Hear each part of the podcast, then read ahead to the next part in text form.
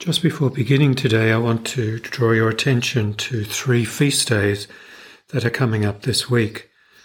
First of all, on Monday, the 12th of September, is the feast of the Most Holy Name of Mary.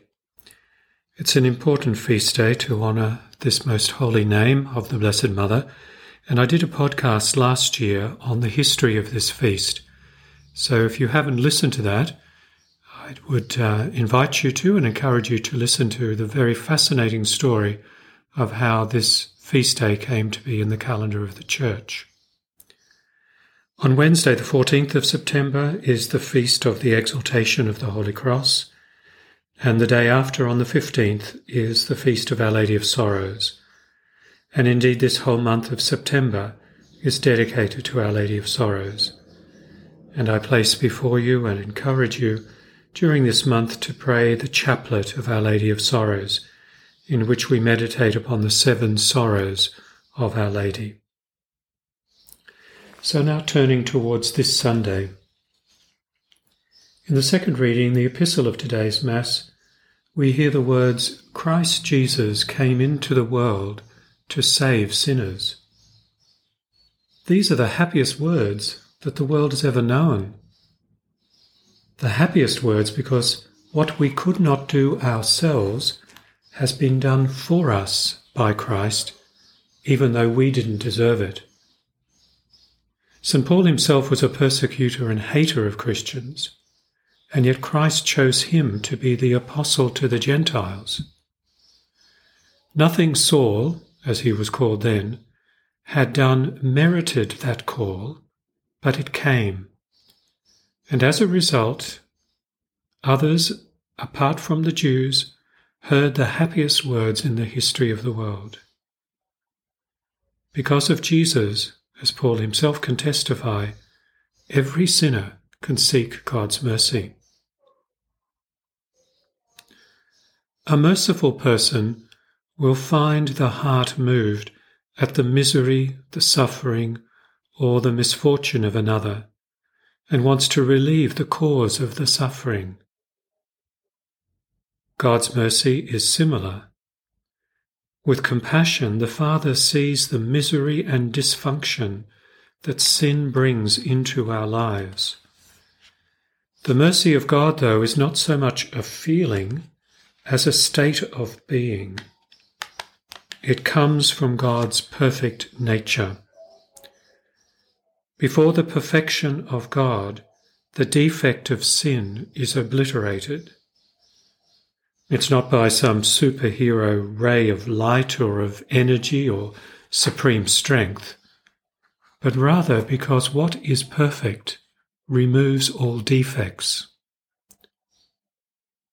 What makes this mercy so amazing and indescribable is that it is, it is both general and particular. The shepherd goes after the one lost sheep. The woman searches for a coin of ordinary value. No person and his or her misery and sin is beneath or beyond God's perfection and God's mercy. Switching our attention to Moses in the first reading, who pleads for God's mercy towards the fickle and easily distracted Jewish people. We are looking at an incident that sheds light for us upon a question both old and ever new. Does it make any sense, or does it make any difference in praying to God? Various answers in the history of humanity have been proposed to this question.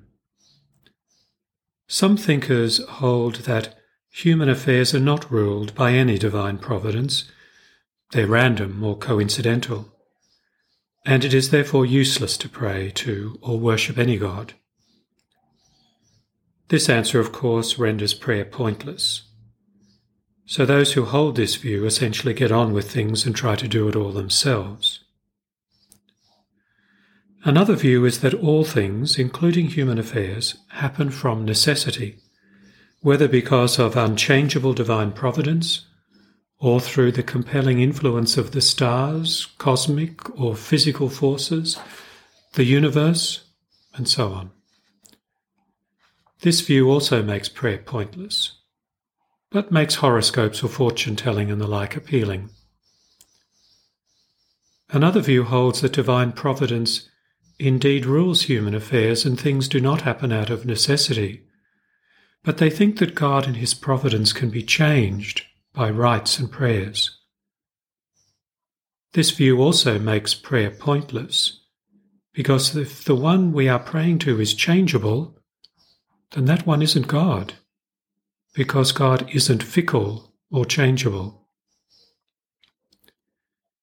In figuring out what to pray for and how to pray, and even why to pray, we Catholics must account for the usefulness and effectiveness of prayer in such a way as to avoid imposing a fatalistic necessity on human affairs, and also to avoid any suggestion that God is changeable, fickle, or malleable to our will. In his earthly life, Jesus, God with us, demonstrated that prayers are effective.